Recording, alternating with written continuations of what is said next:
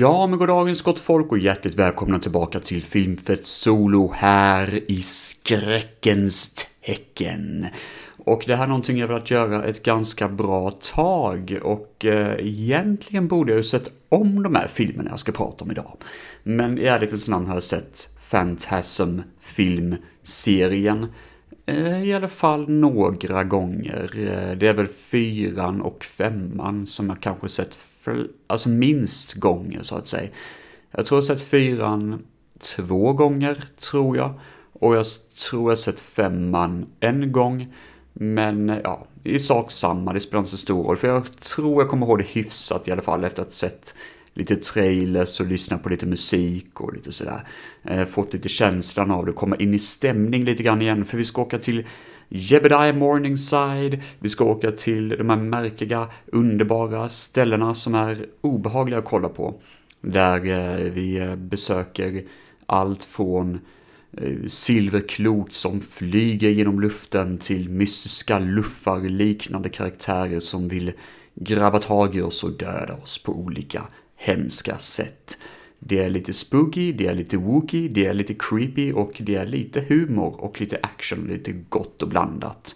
Phantasm-serien är ju trots allt en sån serie som blandar lite gott och lite, lite smått och gott som en godispåse av underhållningsvärde. Och eh, vissa tycker att det funkar, andra tycker inte det funkar. Och då kan man ju ställa sig frågan, vad tycker jag funkar? Är jag ett så kallat fan? Och då kallar man det för PHAN. Är jag ett så kallat Phantasm-fan? Eller är jag bara en idiot som tycker om de här filmerna? Eller tycker det är skräp, helt enkelt?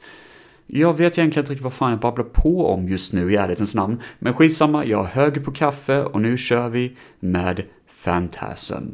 Take it away, boy!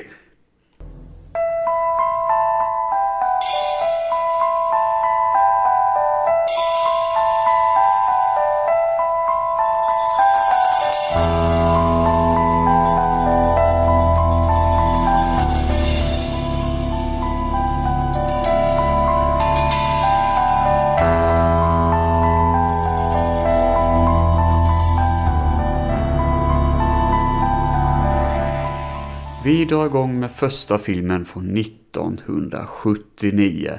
Det tog ju några år för grabbarna grus att slå ihop den här filmen. Eh, för det här var en lågbudgetproduktion som gjordes av en kille som heter Don Coscarelli. Och idag är han känd för Beastmasters. Eh, med den första Beastmaster-filmen och det är för övrigt en film jag skrivit ner att jag vill recensera någon gång. För det är tydligen tre eller fyra filmer tror jag.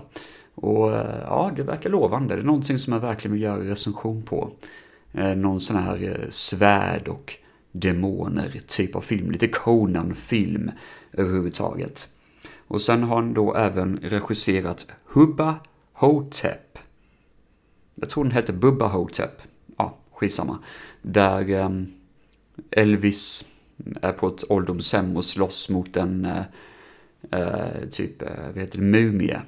Det låter faktiskt roligare än vad det är, jag tyckte den var ganska tråkig. Och jag vet att den har sina fans, men nej, jag är inte ensam om att inte riktigt tycka om den här filmen. Jag tycker kanske den är lite larvig. Och eh, den vet kanske inte riktigt vad den vill vara. Vilket är intressant, för det är så vissa folk tycker Fantasm är. Men jag hade lite svårt för Bubba Hotep. Eh, den var sådär, helt enkelt, i mina ögon. Men Don Coscarelli hade gjort lite små dramafilmer, men så hade han spelat in en scen då en kille blir jagad av några gastar i ett spökhus som var med i en sån här eh, dramafilm han hade slängt ihop. Och han blev så fascinerad av att folk tyckte om den här scenen och han tyckte själv om en väldigt bra scen. Så han var sugen på att göra en skräckfilm efter detta. Så han slängde ihop sitt gäng, eh, något av skådespelarna från hans tidigare filmer. Och eh, sagt och gjort, han slängde ihop Angus Scrim, som är mest känd faktiskt för rollen som Tallman i Phantasm. Så han var inte så särskilt känd innan. Det är en ganska lång och smal gubbe med speciellt utseende. Ser ut lite grann som Max von Sydow på sätt och vis kan man säga. Så han har alltid sett gammal ut. Och um, många har sagt att han är en lugn och väldigt behärskad människa. Väldigt lugn och ha att göra med, men när han väl kommer i karaktären så blir han jätteobehaglig.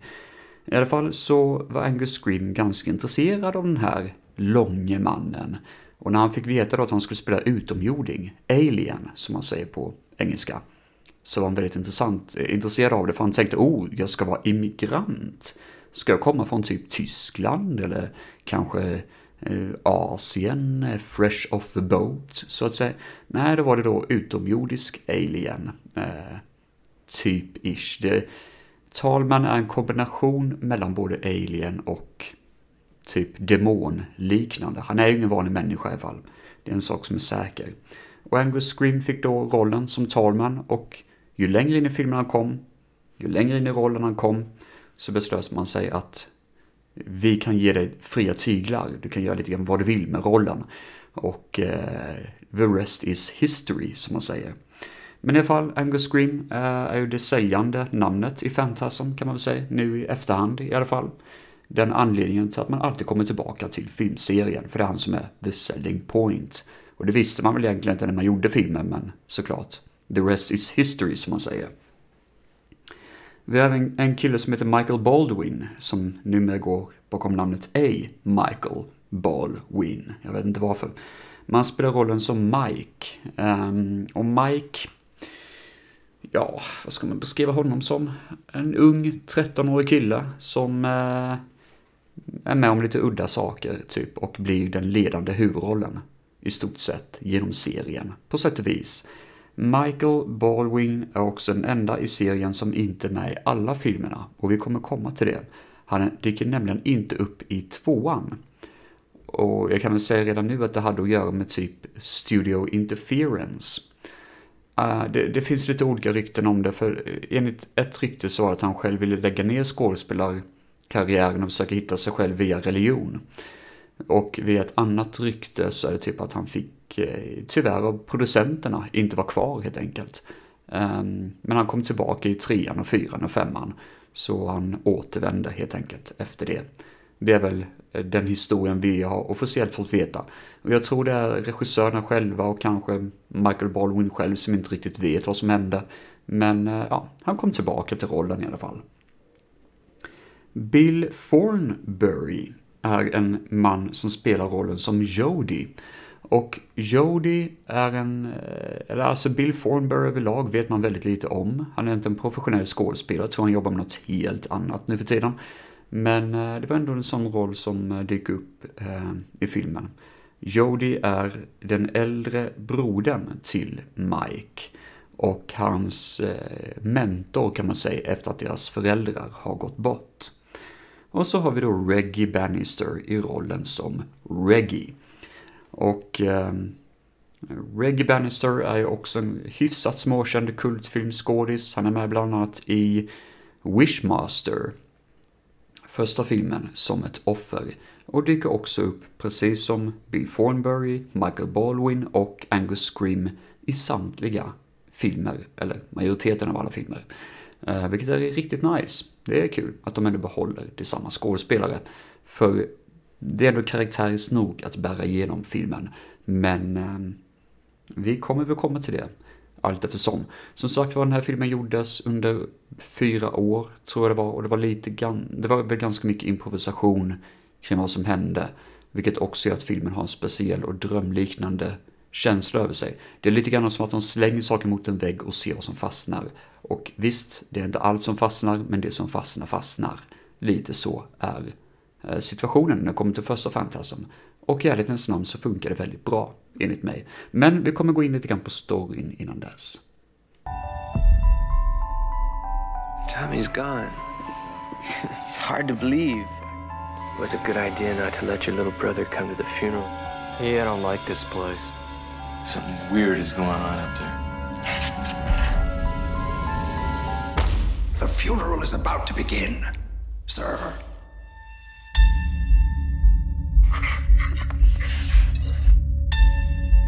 What's wrong with you? There's something up there. I saw it. You got some kind of an overactive imagination or something? I know you're not gonna believe this, but these things were here. Oh, give me a break.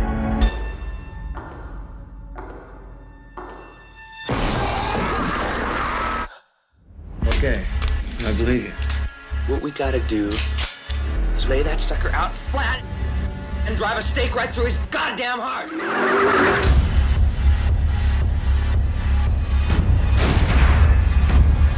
You're gonna run that tall bastard straight down to hell.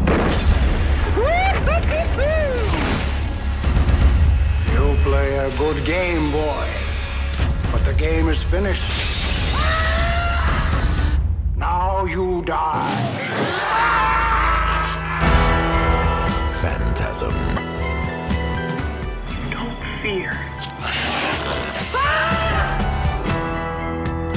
Storyn utspelar sig mitt ute i ett samhälle i ingenstans. Jag kommer inte ens ihåg vad det heter faktiskt, men det är ett litet mindre samhälle.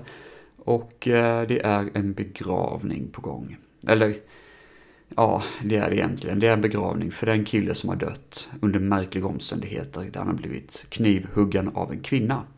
Men kvinnan visar sig inte vara en kvinna, utan det visar sig vara en gammal gubbe. Och den här gamla gubben är då Talman. Och eh, Talman råkar även vara, konstigt nog, eh, vad heter det?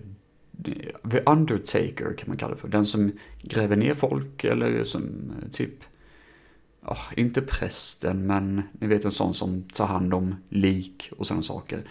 Eh, nu kommer jag jag kommer inte ihåg vad det svenska ordet är för det, men en sån eh, begravningsentreprenörsgubbe kan man kalla det för. Som råkar vara mördaren då. Och då tänker man, aha, det här var ju lite udda. Um, ja, okej. Men i alla fall, han eh, håller då själva begravningssituationen. Och unga Mike kollar på, eh, Mark, Mike Parsons tror jag han heter, kollar på från avstånd för han kände halvt vem killen var som dog. Och Mike är ju som, var, som sagt var 13 år och kollar på efter begravningen hur den här begravningsentreprenören lyfte upp hela kistan utan problem med en otrolig styrka och lastade in det i bilen. Och det är ju där det börjar. Det börjar smått, det börjar väldigt, väldigt litet. Men Michael tycker det hela väldigt, eller Michael, Mike tycker det hela väldigt märkligt och försöker berätta det för sin brorsa Jody. Och Jody vet ju om att både brorsa, båda brorsorna är ju ensamma efter att deras föräldrar har gått bort. Och eh, Jody själv sörjer att hans kompis, för det var hans kompis som dog då, eh, under de här märkliga omständigheterna på kyrkogården. Ehm, så Jody ehm, och mm, tror jag bara Mike hittar på att Mike har stor liksom, eh, försöker fly från verkligheten typ i stort sett. Och ehm, vad som händer är helt enkelt att det blir en typ av, ja, eh, liksom broderskapsrelation mellan de två. Där Mike försöker övertala honom att något är på gång i det här, um, under de, de här märkliga omständigheterna i uh, den här, med den här begravningsentreprenören. Och de försöker även övertala, eller drar in av en ren händelse egentligen, Reggie. Och Reggie är typ bara en kompis till båda två bröderna egentligen. Han är bara en random dude som råkar jobba som liksom is, alltså glass eh, försäljare i byn. Så han åker runt med en liten bil och säljer glass till folk, vilket är jättekonstigt. Lång historia kort, de dras mer och mer in i vad som håller på att hända på den här kyrkogården. Och med den här märkliga begravningsentreprenören, som de bara kallar för The Tall Man. För han är en lång och skranig gubbe med eh, väldigt speciell look kan man säga. Han ser lite speciell ut och ser lite läskig ut. Och eh, filmen utspelar sig mestadels på det här eh, begravnings... Eh, eh, själva liksom kyrkogården som heter Morningside Cemetery. Och det är ju startskottet då för hela filmserien kan man säga att allt utspelar sig där. Så det är ganska intressant slagfält så att säga i en stor och vacker vit byggnad som även användes faktiskt i en Eh, James Bond-film som heter A View to Kill. Det är samma eh, inspelningsmiljö, den här begravnings... Eh, cemetery House, eller vad man ska säga. Begravningsstället. Om man säger så här, Tallman är ju en sån här gammal old school skurk. Han ser ut på ett väldigt speciellt sätt. Han är lång och smal och han rör sig nästan som en sån här en eh, tysk expressionist sätt, liksom, med väldigt överdrivna rörelser och överdrivna ansiktsuttryck och väldigt sådär liksom överdrivet helt enkelt. Och vissa människor tycker säkert det är jättejobbigt att kolla på att det blir cheesy och ostigt, men jag tycker det är väldigt charmigt för det är det här nästan universal monster-looken på det, den här klassiska skräckfilmstematiken. Och hans sätt att prata väldigt speciell också, liksom väldigt teateraktigt nästan. Och det funkar väldigt bra för han är ju en väldigt sån här eh, nästan som en drama queen, den här skurken. Och jag tycker väldigt mycket om det, det funkar väldigt bra. För annars, annars hade det inte varit läskigt liksom. Det är lite läskigt när han rör sig på ett ganska irrationellt sätt och beter sig på ett ganska speciellt sätt som är obehagligt nästan. Han ser ut som en människa, men man fattar det, han är ju inte riktigt människa. Och genom filmens gång får man ju veta sen då att han är ju typ utomjording, demon, liknande. Eh, man får ju aldrig riktigt förklaring till 100% vad han är för någonting. Men det spelar ingen roll om du dödar honom för han kommer alltid tillbaka. Han kommer alltid tillbaka helt oskadd och han är redo att göra mer smärta mot dig än vad du kan tänka dig.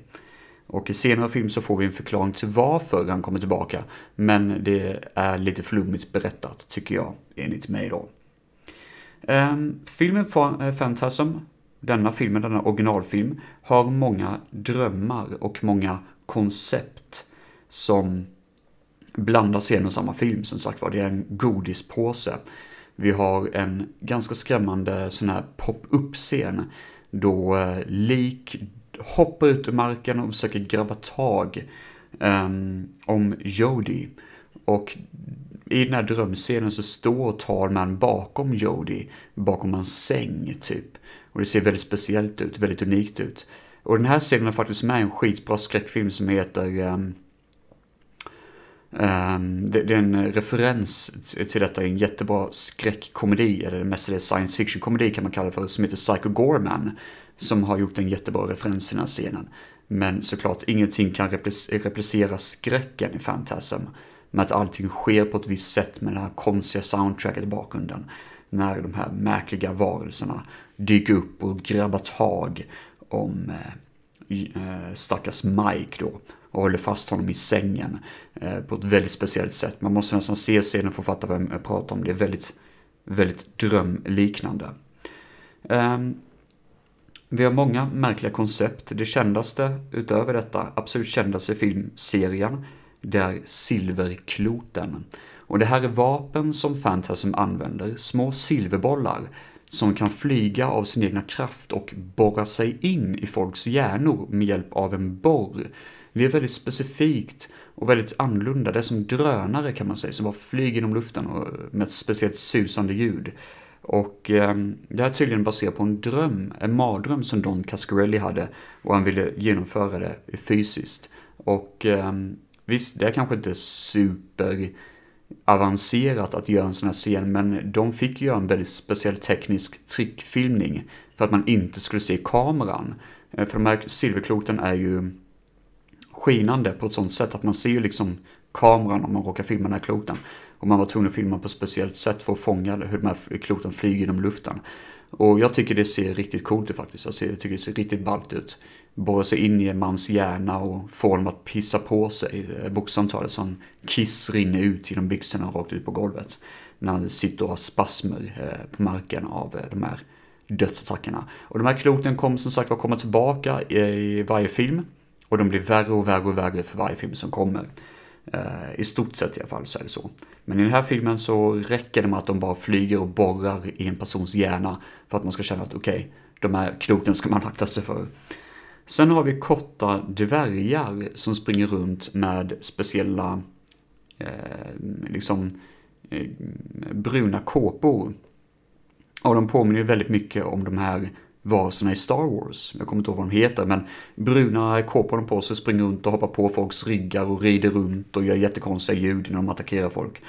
Um, och det är ju ganska intressant scen faktiskt, alltså sådär att se detta. Men det är ju egentligen barn som har på sig de här kåporna då, för man kunde inte hitta riktiga dvärgar som skulle ställa upp på det. Så det är faktiskt eh, områdets kids som springer runt och låtsas då att eh, de är dvärgar.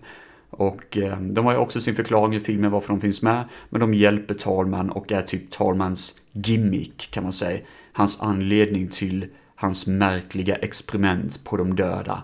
För det är det som är grejen, han är ju, han gör ju någonting med de här liken som är lite speciellt. Och det har att göra med hans hemplanet också, så det är sådana saker som dyker upp. Vi har en Plymouth Barracuda som är en specifik typ av bil som eh, körs runt av våra hjältar.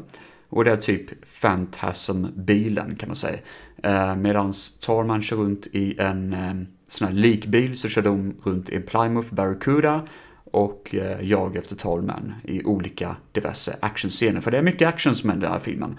De skjuter med shotgun och attackerar eh, olika varelser och sånt. Så det, det, det är fan det händer mycket i filmen, det, det, det är aldrig slött liksom. Och den här Plymouth Barracuda-bilen får vara med väldigt mycket om action, vilket är kul. Eh, bland annat en bil som exploderar och sånt. Och det är härligt, sånt gillar man ju, när det händer grejer liksom. Musiken, man kan ju inte prata om Phantasm utan att nämna den fantastiska musiken som är inspirerad av Goblin av alla otroliga band. Och eh, det är till och med så att det svenska bandet Entombed faktiskt har en liten, liten slinga av eh, Eh, den här låten i sig i en utav deras låtar som jag tror heter någonting Left Hand något. Och eh, från 1990 kom den låten ut, så det är ändå kul att musiken är kanske en av de, förutom talman, en av de bestående menen, bestående anledningarna till att Fantasm är lite speciellt just för fansen, att det är en speciell känsla bakom det. Lite, ehm, ja, lite gotiskt nästan skulle jag säga.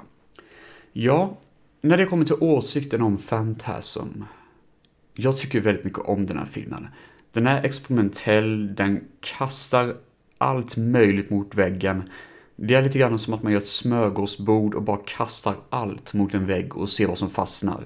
Och ibland funkar inte sånt, men i det här universumet så funkar det faktiskt för man vet ju inte riktigt vad som är dröm och vad som är verklighet. Dröm och verklighet går in i varandra och vävs in i varandra på ett väldigt effektivt sätt i den här filmen. Å ena sidan kan man tro att ja, men nu, är fan, eh, nu är han död, Tormen. Nej, då dyker han upp igen. Ja, men nu har vi fångat honom. Nej, då dyker han upp igen. Och det är det som är så kul att de här filmerna eh, behöver inte ta slut, typ. Ehm, det är lite sådär mm, olika universum och olika världar och olika verkligheter som dyker upp under filmens gång. Eh, och även under filmseriens gång. Så sånt tycker jag faktiskt fungerar väldigt bra i Fantasms värld.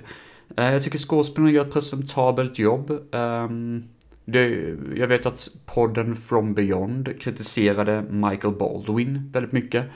Ehm, den här unga skådespelaren. Men jag tyckte han gjorde ett väldigt bra jobb faktiskt i den här rollen då som Mike. Och eh, Reggie Bannister kommer bli med i tvåan och de andra filmerna som är mer komisk karaktär än vad han är i den här filmen. Men annars så tycker jag ettan lyckas väldigt, väldigt bra med det som jag tycker om. Det är lite grann av Freddy Krueger från Nightmare on Elm Street, fast Talman är inte rolig. Utan det är de andra karaktärernas reaktioner på vad som händer som är roligt. Så det är lite grann det som vänder lite grann på konceptet. Um, och i ärlighetens namn, jag tror faktiskt inte att eh, Nightmare on Elm Street hade funnits på samma sätt om det inte vore för Phantasm. För den här filmen var ändå tillräckligt stor för att få en uppföljare. Och uppföljaren stöttades till och med av ett jättestort filmföretag. Jag tror det var Universal Pictures och sånt. Så det blev en stor grej av den här filmen.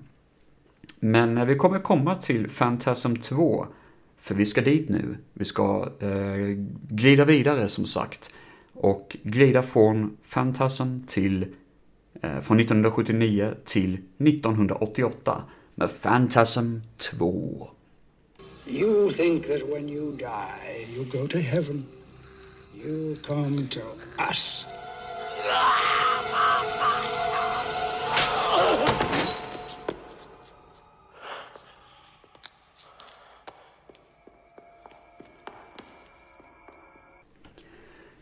Ja, då är vi framme vid Phantasm 2 med James LeGross i huvudrollen.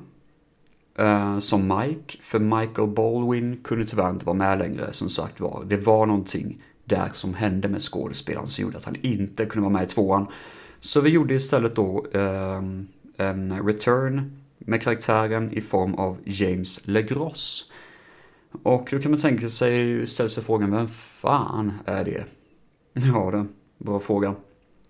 Nej men han har varit med bland annat i Living in Oblivion. Eh, han fick faktiskt ett pris för den rollen, eh, som en bästa biroll. Och Living in Oblivion är typ en metafilm om hur Man försöker göra en film på en inspelningsplats, men varje scen går åt helvete typ. Jag har för mig den var jävligt rolig, men nu var det jättelänge sedan sådan. En kompis med tyckte den var för långsam typ.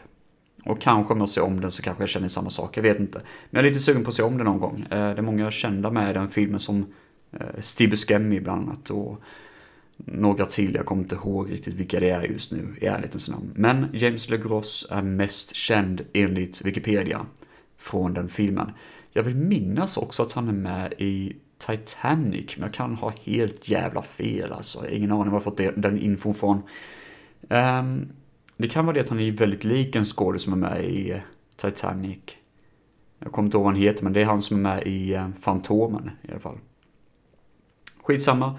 Ehm, det var faktiskt en jättestor sån här audition, där de skulle eh, göra audition på Michael, eller Mike. Och ehm, tydligen så dök Brad Pitt upp, här för mig det var, på eh, sån här audition, men de beslöt sig att inte ha med honom för de tyckte inte han passade i rollen. Så det var lite småkul. Brad Pitt innan han blev känd, typ. Och han förlorade ganska hårt där, i och med att han inte var med i filmen kan man säga. Eh, nej, jag ska väl säga, jag tror inte han hade uppskattat filmen idag som en vuxen människa. Jag tror han har blivit för känd för att tycka om den här typen av film. Och man gillar ju inte det. Man vill att skådespelare ska stå och vara glada för den rollen de har presterat i. Um, Kenneth Tiger är ett nytt ansikte som är med i filmen. Vem fan är det, tänker ni? Jo, Kenneth Tiger spelar, eller Tigar heter han kanske. Han spelar en pastor i den här filmen, en jätterädd pastor. Eh, men han är också med i Dödligt vapen 2 som bombgubbe som ska sådär defusera en bomb i en av de bästa scenerna i filmen när huvudkaraktärerna sitter på en toalett som är armerad med en bomb. För övrigt skitbra film och en filmserie jag måste recensera. Dödligt vapen 2 är ju skitkul. Och eh, faktiskt en väldigt rolig franchise att prata om. I alla fall ehm, så spelar han om pastor i filmen, en väldigt liten biroll. Och det är väl egentligen de kändaste rollerna i filmen vad jag kan komma på. Eh, jag vill minnas att det är en tjej i filmen som är med i massa B-filmer typ. Så jag har säkert sett henne i någon sån här, jag tror hon var med i någon Nightmare on Elm Street tror jag. Jag ska plocka fram och kolla här nu. Um, för jag känner igen henne jättemycket. Stacy Travis. Uh, vi ska se. Hon är med i Seinfeld som en karaktär som heter Holly. Ingen aning. Hardware är med också. Hon är nog fan huvudrollen i Hardware. Ja, det är hon. Hon är faktiskt huvudrollen i skräckfilm, eller sci-fi skräckfilmen Hardware. Um, ja, där ser man. I alla fall, Eh, filmen utspelar sig några år efter första filmen och Mike sitter på psyket eh, han blir precis utsläppt för att han säger typ att allt skit som har hänt i första filmen är fake. Allt var bara en jävla dröm, typ liksom. Eh, jag har varit sjuk i huvudet sådär liksom. Men direkt när han går ut så bara säger han fucking bullshit, typ. Så han träffar Reggie, som är ganska sur på att Mike beter sig som han gör. Och typ liksom eh, fortfarande tror på det här med Talman. Och Reggie försöker skydda honom, tror jag Genom att säga att Talman och allt som hände var fake, det var bara en dröm, typ. Men återigen, dröm och verklighet existerar inte riktigt på samma sätt som man tror. Och när Reggies familjs hus eh, Alltså, eh, de ska åka till Reggies familj och hela jävla huset exploderar. Och det visar sig att det är en hämndaktion som hände av Talman. Eh, då blir ju alla involverade igen i att åka och hämnas genom att ta Talmans liv. Så de hoppar in i deras eh, eh, Playmoff-barracuda och drar iväg eh, på en roadtrip kan man säga. Från kyrkogård till kyrkogård och de upptäcker att Talman har åkt från ställe till ställe och kidnappat fler och fler eh, lik kan man väl säga. Och även det att en massa byar och städer ligger typ öde i USAs lantområden. Och det är ju det som är lite sådär, varför får vi ingen förklaring till det här? Det tycker jag är konstigt. Vi får inte se någon polis som försöker gå emot det. Vi får inte se någon förklaring alls, det är bara öde överallt. På vissa sådana små byar. Och det fattar jag inte riktigt. Men det kanske också är en del av charmen, jag har inte riktigt bestämt mig över det. Men jag tycker lite sådär att det känns som att de tappade lite grann eh, av vad som hände typ eh, däremellan. Hur går det från att vara från en kyrkogård i originalfilmen till att vara hela jävla USAs kust, typ? Jag tycker det är lite konstigt. Men de har ju ett mission. För det är så att Mike drömmer att han har en sån här psykisk kontakt med en kvinna som också har en psykisk kontakt med Mike. Så båda karaktärerna drömmer om varandra. Och eh, hon vet om Talman, att han är på väg, typ. Så hon har ju lite trubbel med sin farmor och farfar som typ, ja, har dött eller är på väg att dö eller något sånt. Och hon är jätterädd för att Talman ska ta dem. Något sånt är det. Det är, det är lite flummigt sådär. Det är en liten sideplot i alla fall. Det här är en högre budget på filmen, på filmfranchisen överlag. Det är mycket högre budget.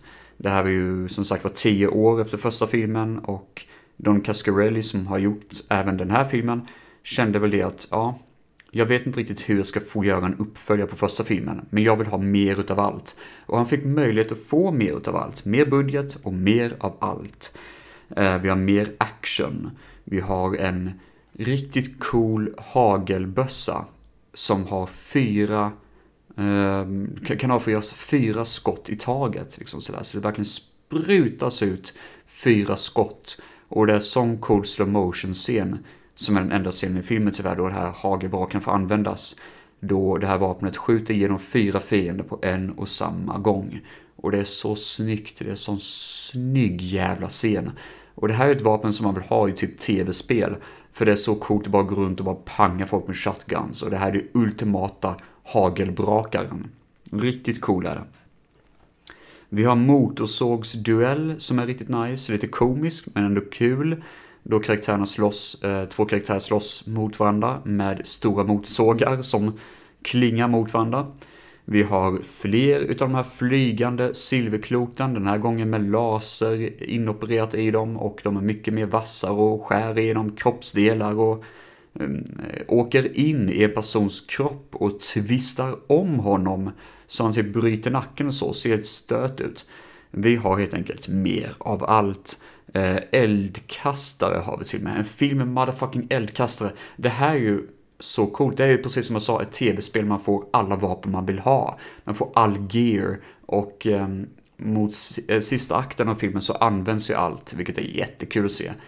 Problemet för min del, när det kommer till att man använder så mycket av allt, det är det att uppbyggnaden är lite seg. Det är lite grann som en klassisk skräckfilmsuppbyggnad, att man tar tid på sig och man berättar rätt mycket och man visar det sådär hintar på att det här är början på något större typ.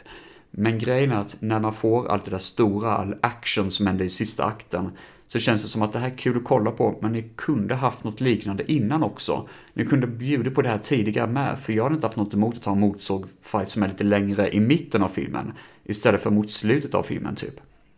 Vi får även se det bästa sättet som man dödar Talman på, för han är ju tillbaka och han är ju cool, han har riktigt coola one-liners. Och eh, det, ro det roligaste är faktiskt när han träffar den pastorn och pratar om. Det är riktigt häftigt. Men att se han dö. Jag vet inte, vågar jag spoila det här? Uh, ja, det är lite svårt att avslöja hur han dör egentligen, men det är en cool dödsscen. Det är, From Beyond måste jag älska den här scenen, för det smälter väldigt mycket.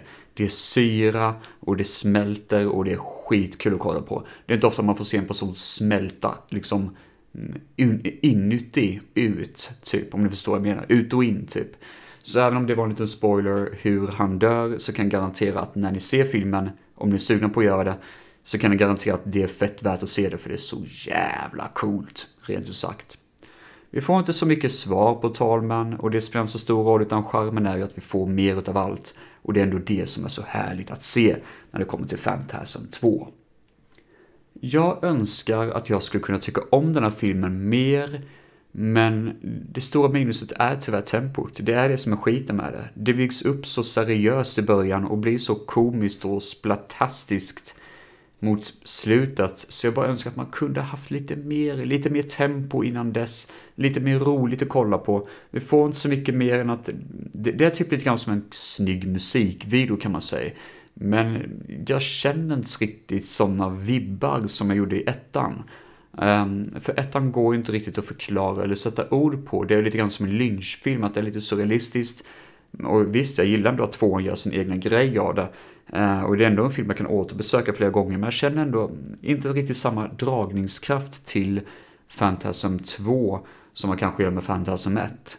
Um, ehm, och sen var jag ganska mycket emot att det är han James LeGross istället för Michael A. Baldwin i huvudrollen. Men som sagt var det ingenting att kritisera för han gör ju ändå ett bra jobb, men jag, jag blev bara besviken på det första gången jag såg filmen. Många anser att det här är en bättre film, och gör man det så visst, sure thing. Do whatever you want. Det är en rolig bananasfilm, det händer mycket, men det känns som att utförandet skulle kunna ha lite bättre tempo för att jag ska bli riktigt investerad i slutprodukten.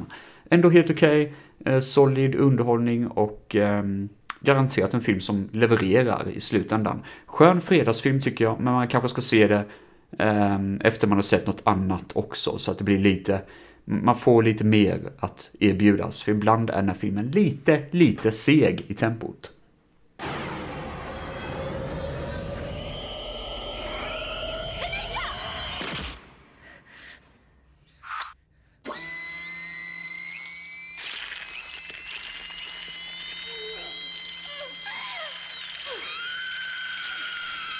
It is never over. Då är vi framme vid Phantasm 3. Lord of the Dead. Som subtiteln är på den här filmen. Eh, dessvärre med den här filmen, nu ska vi se när den kommer ut förresten. Den kom ut så mycket som... Eh, 1994 är den. Och eh, det här är ju som sagt var 1994, så det är ju nästan 10 år efteråt. Rätt jävla sjukt att de här filmerna har 10 års mellanspänn ifrån varandra. Det är fan inte Marvel Comics där kan jag säga det. Det gick ju inte sådär jättebra med förra filmen. Det var väl ingen megasuccé kanske på biograferna som man hoppats på, men det blev ju en ganska rolig sån här made for VHS film eller sådär. VHS-produktion bakom det. Och den här filmen blev tyvärr också utkastad direkt på VHS då efteråt. Att vi slänger inte ut det på bio. Det var kanske någon fåtal biograf, men det var inte sådär jättestort. Man insåg att det var en inte så stor marknad för det, dessvärre. Så man hade inte så lika mycket cash längre, men man var, man, man var ju tvungen att göra en tvåa liksom. Eller en uppföljare rättare sagt. Och den här filmen startade direkt efter förra filmen, det vill säga att mm, ja, spoiler alert vad man ska säga, men Mike har blivit kidnappad av Talman. Talman har kommit tillbaka, kidnappat Mike och eh, har kastat ut um, Reggie ur en bil. Vilket gör att Reggie måste med hjälp av sin coola shotgun som kan skjuta fyra skott i taget springa efter den här bilen och försöka jaga efter honom. Hitta sin, eh, sin kompis helt enkelt. Um, vilket han till slut gör och då hamnar um, Mike, denna gången spelar Michael Baldwin, på sjukan. Och uh, får massa visioner av att Talman är på jakt efter honom. Så um, båda två försöker väl överleva på vart sitt sätt kan man säga. De är separerade från varandra om jag inte minns helt fel. Majoriteten av filmen i alla fall så är det så. Men ehm, då är det så i alla fall att Mike, eller Reggie, Reggie Bannister då, springer på två nya karaktärer under filmens gång. För det är han som är huvudrollen den här gången. Det är Reggie, The Comic Relief som är huvudrollen. Så det är lite mer fokus på action och lite mer fokus på komedi än vad det är fokus på skräck den här gången. Det är lite mer head-on, lite mer kul och lite billigare. Så därför är det lite, lite mer humor i det hela. Han springer på två roliga karaktärer. Den ena heter Rocky och är en före detta soldat. Hon är skitball. Hård utav bara helvete, vet hur man använder nunchucks och är bara riktigt badass. Och eh, nu har ju Tallman åkt från by till by, samhälle till samhälle och rensat, totalrensat allting så det är typ ingenting kvar. Så det har blivit nästan i stort sett apokalyptiskt eh, i vissa ställen. Och han måste stoppas på ett eller annat sätt. Talman är en läskig jävel, men han har en, inte en chans ändå mot Reggie som på klantiga sätt alltid lyckas besegra honom eller överleva hans attacker. Men han får ju som sagt var hjälp denna gången utav den coola Rocky, som är en riktigt badass kvinna, eh, som eh, slåss då mot eh, the bad guys, så att säga. Och Talman har denna gången använt sig utav lik, eh, tre stycken gubbar kan man säga, som är tjuvar som sökte bryta sig in i ett hus men dog. De sökte bryta sig in i ett hus som ägdes av en ung kille, ett litet barn som heter Tim. Och Tim är en vass jävel. Han är typ ensam hemma på knark. Han använder dödliga fällor för att få fast de här skurkarna på olika sätt och döda dem. Bara för att han är på jakt också efter Talman, efter att Talman har tagit hans föräldrar. Så det är en cool jävla unge och han jobbar då tillsammans med Reggie och med Rocky för att då ta fast Talman och sätta en, eh, en kula i skallen på honom en gång för alla och rädda världen från hans ondska, onda planer att dominera allt och alla och göra folk till slavar. Som är Talmans ultimata dröm. Eh, som sagt var, den här filmen har inte lika mycket budget och man fick ju dra ner lite grann på vissa saker. Men eh, trots allt tycker jag ändå den har jävligt underhållande scener. Vi har en biljaktscen som slutar med att en bil gör kanske det högsta jävla hoppet jag någonsin har sett. Gör en barrel roll i luften och landar på taket. Vilket kan vara en av de mest imponerande jävla scenerna i, tal, eller i Phantasm-serien, utan tvekan. Det är en riktigt cool och vass scen. Och vi har många roliga innovativa sekvenser som en eh, eh sån här eh, frisbee som har rakblad på sig som kapar av en persons huvud. Sådana roliga och innovativa idéer som man bara tycker om. Och vi har till och med en huvudexplosionsscen som är så jävla bisarr att det ser ut som scanners typ. Vi har en sån här, sån här silverklot som flyger rakt igenom en kvinnas ansikte så att det är ett hål i hennes huvud kvar när hon faller ner på marken. Och det, det är inte ett litet hål, det, det, är liksom ett stort jävla hål rakt i ansiktet typ, eller rakt i huvudet. Ser fantastiskt ut. Ja, det, det är strålande. Um, så den här filmen är ju mer komisk, den är mer billig, den är lite mer ordinär på det sättet att den går på lite granna. Den kanske inte har riktigt samma eh, vibbar av obehag som Fantasm-serien har. Men den har mycket kul att bjuda på. Många coola one-liners, en jättebra sån här eh, cliffhanger mot slutet som leder till nästa film. Och sådana saker. Sådana goda saker som bara funkar liksom. Och Angus Scrim gör ju alltid ett presentabelt jobb. Han är kanske inte lika rolig som i tvåan, men han är rolig att kolla på och rolig att lyssna på när han drar sina one-liners. Och jag gillar både Tim och Rocky i den här filmen, så jag tycker det är synd att ingen av dem dyker upp i nästa film.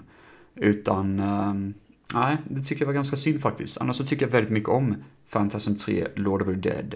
Eh, den lyckas på ett roligt sätt och eh, underhåller mig. Helt enkelt. Finns inte så mycket mer att säga vad jag kan komma på. Ganska anonym film som sagt var, men väldigt underhållande och eh, jag tycker skämten funkar väldigt bra. Humorn fungerar eh, kuligt nog på ett kul sätt. Lite blandat. Typ som en sån här tecknad slapstick-film kan man säga. Eh, till och från blir det det och det fungerar faktiskt jävligt kul. Jag är svag för den här filmen och jag tror inte jag är den enda som är det. Men nu ska vi åka ut i öknen med Phantasm 4 Oblivion. The secret of the spheres has remained a mystery. The final game now begin.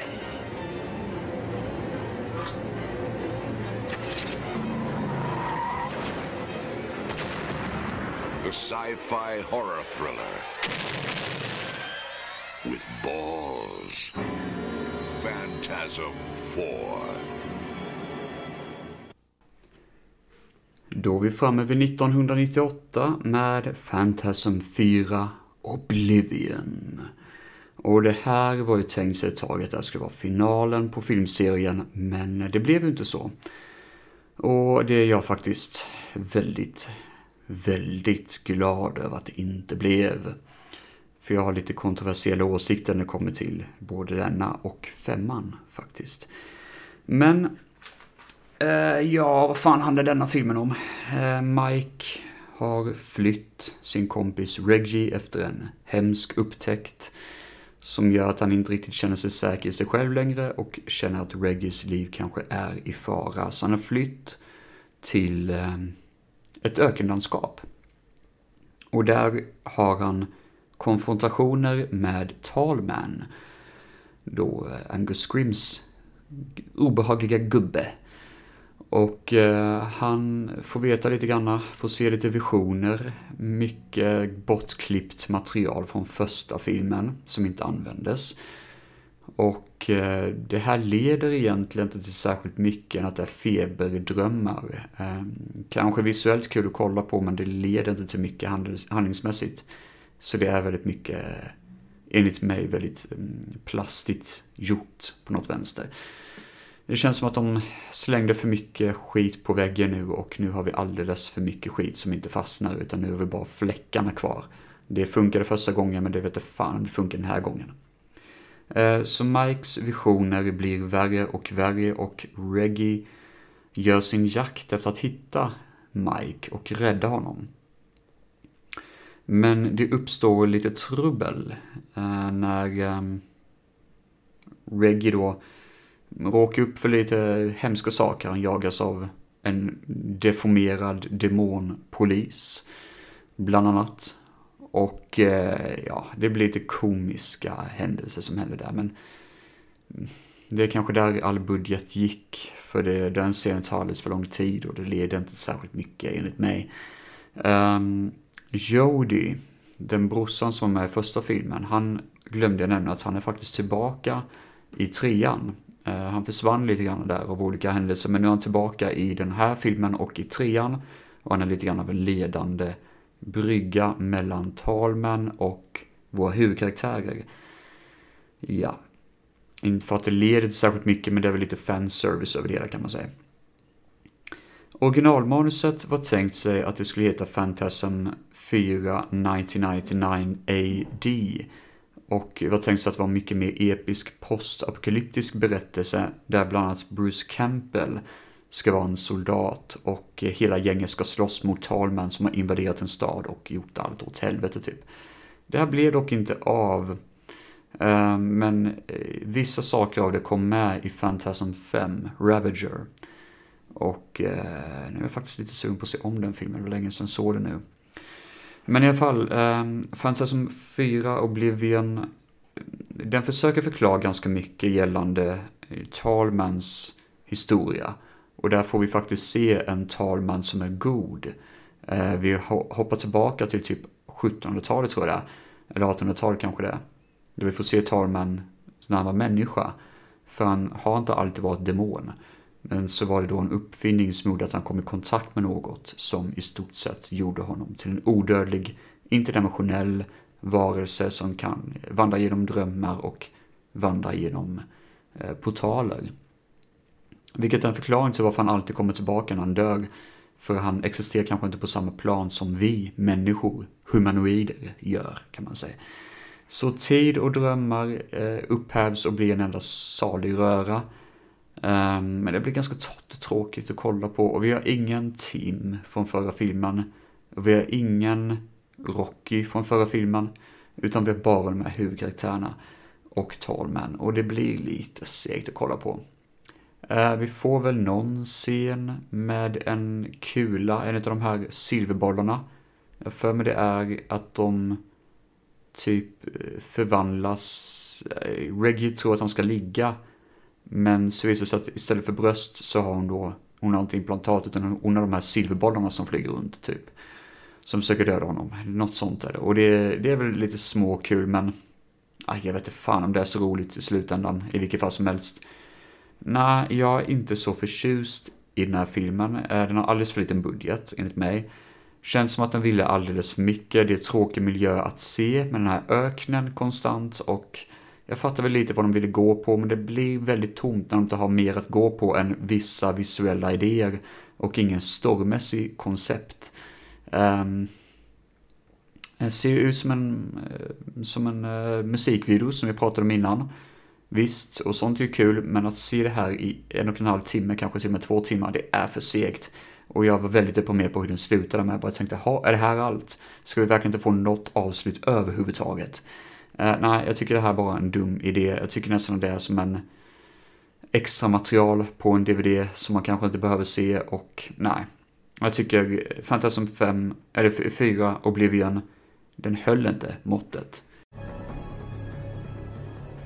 110 degrees. No food. A few drops of water if I'm lucky enough to find it. But it still feels good to be back home. If this even is home, I can't tell what's real anymore because of him. He's a shapeshifter with superhuman strength. He enslaves the dead, uses them to create terror. He has the power to channel time, dimensions, even dreams.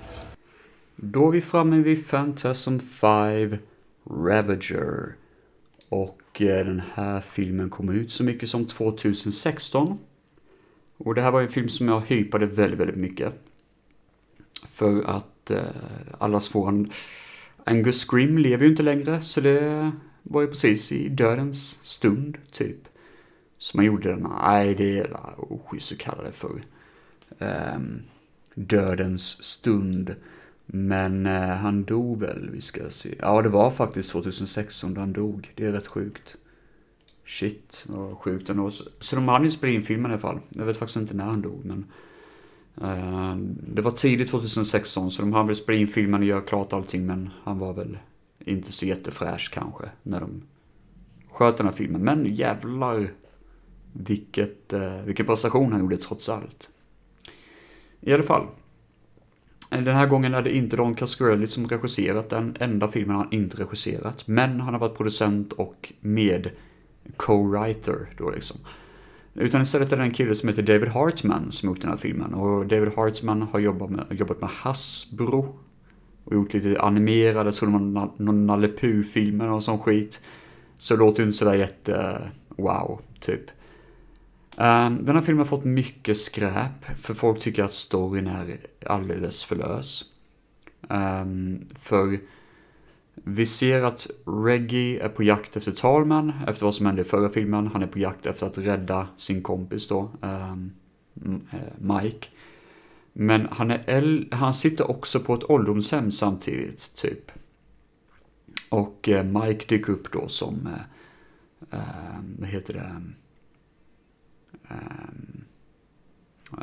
typ en kompis till honom och berättar då att allt som har hänt är, allt som Ricky Bannister tror har hänt är för att han har eh, typ blivit skadad, han, han, har blivit, han har fått demens helt enkelt och allting som har hänt i Fantasm-serien är bara en illusion av Reggie. Um, det som är så, alltså, så komplicerat med den här filmen är att han hoppar mellan olika tidslinjer, den hoppar mellan olika möjligheter. Och Mm, verkligheter i Fantasm. Å ena sidan har vi action sci-fi storyn som är baserad efter vad som hände från fjärde filmen. Det vill säga att det är mer pang på. Reggie Bannister hoppar mellan en massa olika dimensioner, slåss mot olika monster och eh, slåss mot gigantiska flygande klot och allt möjligt som invaderar vår planet. Um, och är på jakt efter Talman och sätter en kula i hans huvud en gång för alla. Och ibland hoppar det till det här med, det här eh, med att han är en gammal gubbe som sitter på ålderdomshem och inte riktigt vet vad man är och pissar på sig och sånt. Jag vet att folk har svårt för det här. Jag vet att folk har jättesvårt för den här filmen och jag respekterar det. Men som fan utav Fantasm, som bara vill se någon avslutning, någon film som har något mer ryck i sig, någon film som har lite mer tempo i sig och vill så mycket för mig så räcker det med den här filmen. Jag bryr mig inte om att den har dålig budget, jag bryr mig inte om att det är dåliga effekter som ser ut som att det kommer från en Asylum-film. Jag bryr mig inte om det, för jag har kul när jag ser filmen. Jag som faktiskt tycker ändå om Asylum till en viss del i alla fall. Jag tycker det kan vara ganska lekfullt att kolla på. Jag tycker de lekfulla delarna av Phantasm Ravager fungerar väldigt bra. Sen vet jag att vissa hatade filmen. Jag vet att den här filmen har den sämsta budgeten och att de förtjänar bättre budget. Men för mig, jag är bara glad att jag får se en avslutning med alla skådespelarna. Vi får till och med se um, den underbara Rocky uh, göra en return. Då hon blir, uh, hon blir någon militär för den här filmen, jag kommer inte riktigt ihåg. Jag har bara sett den här filmen en gång, ärligt talat. Men det är en film jag gärna vill köpa och en film jag måste se om, för jag tycker om den här filmen. Och jag vet att det är löjligt, jag vet att det inte funkar för alla, men det här är väl en guilty pleasure för mig kan man säga. Det är väl det som är bästa sättet att säga det på. Och visst, Fantasm filmserien kanske förtjänar något bättre än en guilty pleasure.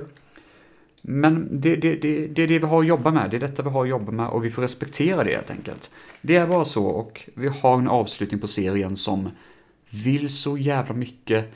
Och även om det inte funkade för alla så funkar det för mig. Jag har kul när jag ser det här. Det, det är lite grann som att se concept art av en film. Ehm, um, koncept, uh, eh, eh, liksom brogrunden av en film som skulle kunna vara bättre om den hade mer budget. Men vi får det här och det räcker och Angus Scrim är med innan han dör. Och alla skådespelarna med och jag tycker de gör ett jättebra jobb. Och jag kan inte hata den här filmen. Jag kan inte tillåta mig själv att hata den här filmen. Jag blev lite emotionell när jag såg den första gången och visst, det, det är vad det är och det är kanske inte så jävla farligt att det är vad det är. Någon dag hoppas jag att Phantasm Ravager får lite mer upp, eh, uppmärksamhet och lite mer positiv respons än den skit den har fått.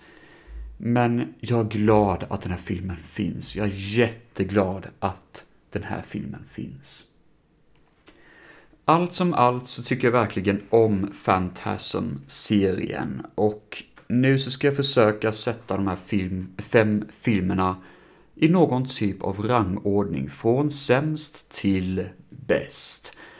Och vi sätter väl igång då med den sämsta filmen som enligt mig är fyran. Som sagt var, Phantasm 4 Oblivion är lite för tom för att jag verkligen ska tycka om den.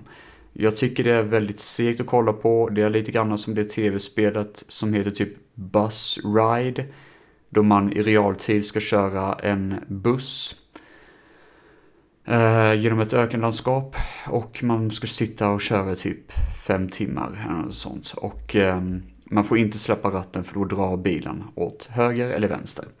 Utan man måste sitta hela tiden och vara aktiv med att köra bilen. Eh, det ska vara ett otroligt tråkigt eh, simulatorspel från en tidig era. Men i alla fall, ehm, jag känner att Phantasm 4 Ravager är lite grann som det.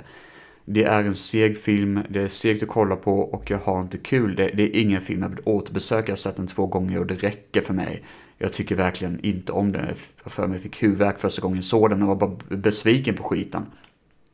Så nej, den är faktiskt rent ut sagt besviken på. Den får nog till och med ett av fem av mig för jag är så uttråkad av den. Och jag gillar inte att bli uttråkad när jag ser en film. Jag, det är därför jag hellre ser någonting som är kul och roligt istället då, såklart. Eh, andra på listan så får jag ändå lov att säga Phantasm 5 Ravager. För visst, man hade velat ha mer utav det. Jag hade velat ha mer, liksom, att det skulle se bättre ut kanske, och att det kanske ändå skulle ha lite mer hållbarhet som en film, men det är ju ändå en film som jag tycker är kul. Och den får nog... Jag tror jag gav fyra av fem första gången jag såg den, vilket är rätt jävla sjukt. Men nu i retrospekt är det nog tre av fem i alla fall. Men eh, om man gillar Asylum-film och har relativt dålig filmsmak så tror jag man kan inte bli besviken på den. Eh, jag tycker faktiskt inte det. Även om man är ett fan av Fantasm så kan man inte bli eh, besviken av den. Sen på tredje lista på den här rangordningen får nog säga Phantasm 2. Den är kul, det händer mycket, men jag tycker som sagt var tempot är lite off ibland, att den bygger upp för mycket. Och jag har lite svårt för det när det gäller en film som i slutändan bara ska vara kul att kolla på. Att den försöker vara något annat än vad den faktiskt är i början av filmen. Innan den faktiskt blir bananas och crazy mot slutet av filmen.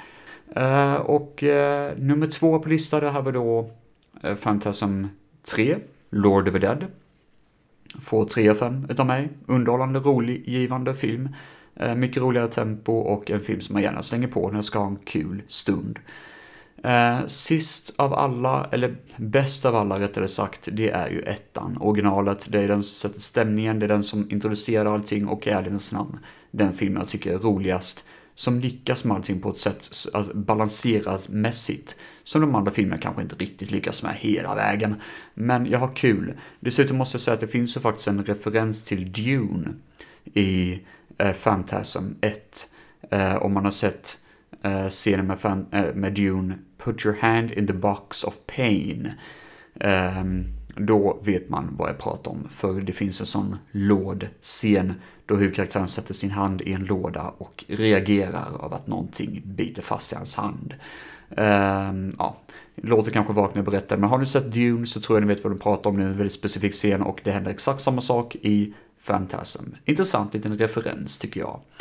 Ja, men det är väl det jag har att säga om franchisen Phantasm. Men vet ni vad? Nu har vi varit runt och åkt runt lite med Barracudas och med shotgun-bärande individer och besegrat Talman fem gånger om inte fler. Vet ni vad? Jag tycker vi åker till Miami, vackra fina Miami och bara njuter lite grann av värmen en stund. Eh, tycker jag vi förtjänar. Miami Vice.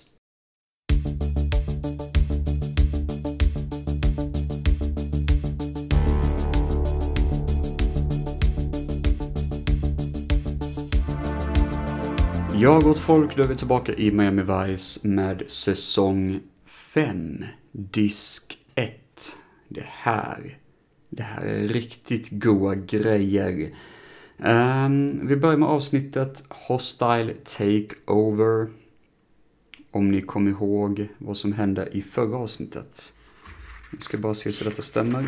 Ja, det stämmer. Det är den senaste disken som jag har pratat om. Uh, I förra avsnittet, eller slutet av säsong 4, så hade ju Sonny Crockett bytat identitet. Han har blivit ond, han har blivit en skurk som kallas då för Sonny Burnett. Hans alter ego när han går undercover inom kriminella organisationer.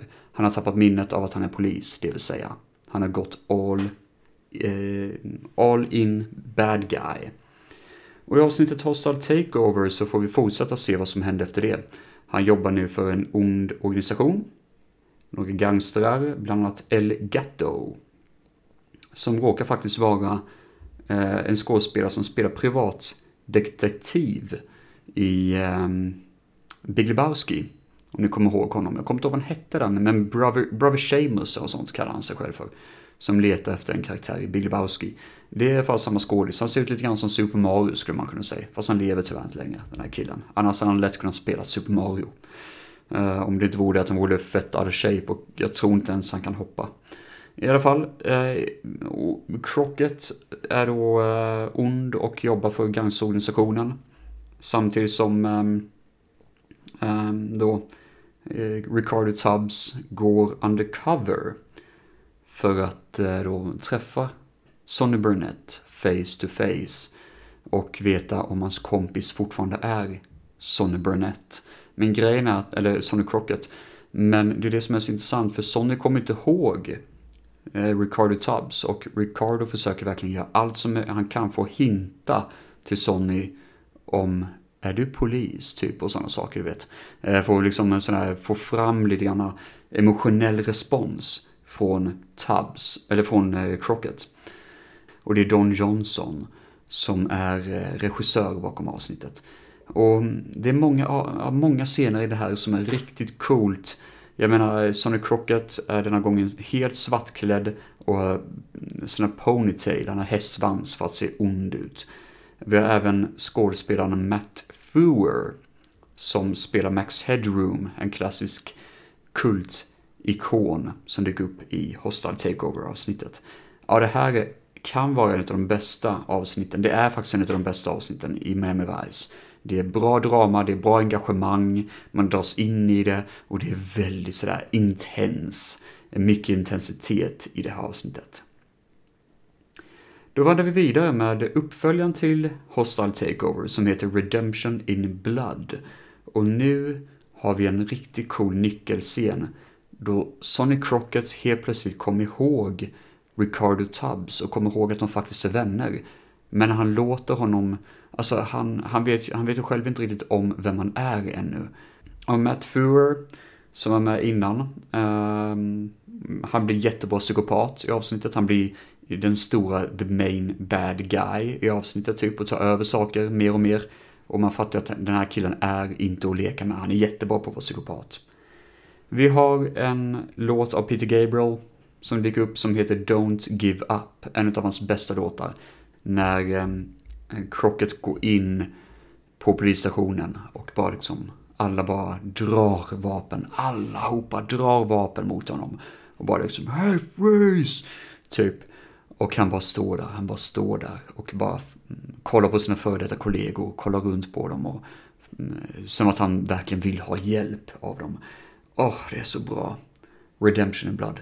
Uh, det är inte lika bra som Hostile Takeover, men det är kul avslut på den serien. Eller den eh, sagan om onda Krocket. Heart of Night är nästa avsnitt då. Eh, jag minns inte riktigt detta. Vi följer eh, Castillo. Ehm, Martin Castillo, polischefen på Miami Vice. Det är, han som, eh, det är hans avsnitt. Och det har att göra med hans exfru då, Mei Ling. Eh, som hade lite problem med en klassig fest någonstans och eh, hamnat i trubbel. Jag gillar ju ändå hans backstory för det är mycket drama bakom det, mycket familjerelationer som inte funkat, det är mycket sådana lost love och sånt. Så Martin Costello tycker jag väldigt mycket om, om sin karaktär. Avsnittet är lite, lite ja, intetsägande men det är ändå helt okej. Okay. Crockett har fortfarande trubbel med vad som hände i de förra avsnitten så han, han får knappast vara kvar på polisstationen. Vilket är intressant faktiskt. Man tycker ändå att det är en intressant sak att det blir ändå följer en uppföljning till vad som hände innan då. Och frågan är ju om man någonsin får komma tillbaka i The Force efter vad som har hänt då. Men helt okej avsnitt, inte sådär jättewow. Eh, finns inte så mycket kul att säga om det. Men sista avsnittet heter Bad Timing. Och eh, Crockett går till psykolog efter vad som har hänt. Försöker komma underfund med vad som har hänt och han får då order som att åka på semester, typ. Så han drar iväg på semester um, och träffar en bartender som han tycker väldigt mycket om, eller börjar tycka om i alla fall. Och börjar beskriva lite grann, berätta lite grann om sitt sin historia om varför han blev polis och så vidare. Um, samtidigt så är det två tjuvar som flyr från uh, fängelset, ett fängelse. Och eh, återförenas med deras tredje partner för att de ska typ ta pengar från ett ställe där de har grävt ner massa cash. Och bland annat, bland de här tjuvarna så finns det en kille som heter Prute Taylor Vince som är skådespelare. Han är med i Jacobs Ladder som eh, ganska skelögd person. Och jag vet att han är med i Mentalist också som en chef för huvudkaraktären. Han ser väldigt speciell ut för han har sån här eh, lazy eye som typ liksom hoppar lite grann i ögongloben på ett äckligt sätt. Så det ser väl ganska, ganska creepy ut när han stirrar på en person och ögonvitorna bara börjar hoppa. Typ liksom. Kan inte beskriva det men det ser äckligt ut i alla fall. Um, avsnittet är helt okej. Okay. Crockett och bartendern tas till gisslan och torteras då. Vilket är en väldigt cool scen och uh, ja. Det, det är helt okej avsnitt. Det är tråkigt att det regisseras av Virgil V. Vogel. Och han har gjort en del avsnitt här på Miami Vice. Uh, och jag skulle beskriva honom som Miami Vice variant av Albert Pune. Och ni vet ju vad jag tycker om Albert Pune. Fy fan, vilket äckligt. Eh, jag hatar den snubben. Eh, jag kommer aldrig göra ett Albert Pune-avsnitt för då kommer jag bara få migrän. Nej, men Miami Vice säsong 5-disket, det är helt okej. Okay. Det, är, det, är en jävla bra början med de här två första avsnitten, sen så går det lite ut för de två sista. Det är ändå kul att man får lite redemption och att eh, Sonny Crockett kommer tillbaka lite grann igen. Men annars är det inte så mycket kul att säga om det. Eh, men som sagt var, första avsnittet hostar Takeover suveränt. Och det är kul att Tubbs får ha lite mer andrum att jobba med karaktärsmässigt, även om man vill ha lite bättre skådespel ibland från skådisen. Men det är klassigt, det är nice och jag gillar det. Ser fram emot fortsättningen, även om jag inte tror det kommer bli något eh, mästerlikt, eh, kanske. Nej, men det var det. Då har vi pratat om Fantasm, vi har pratat om Miami Vice och jag vill tacka för mig för dagens avsnitt. Ha det så gött, allihopa. Följ mig på Instagram och på Facebook. Ni vet vad ni ska gå in och kolla på där. Filmfett heter jag där. Och ni kan även följa mig privat om ni känner för det. Welcome to Andyzone heter jag privat. Ha det så jävla gött, folket. Hej då!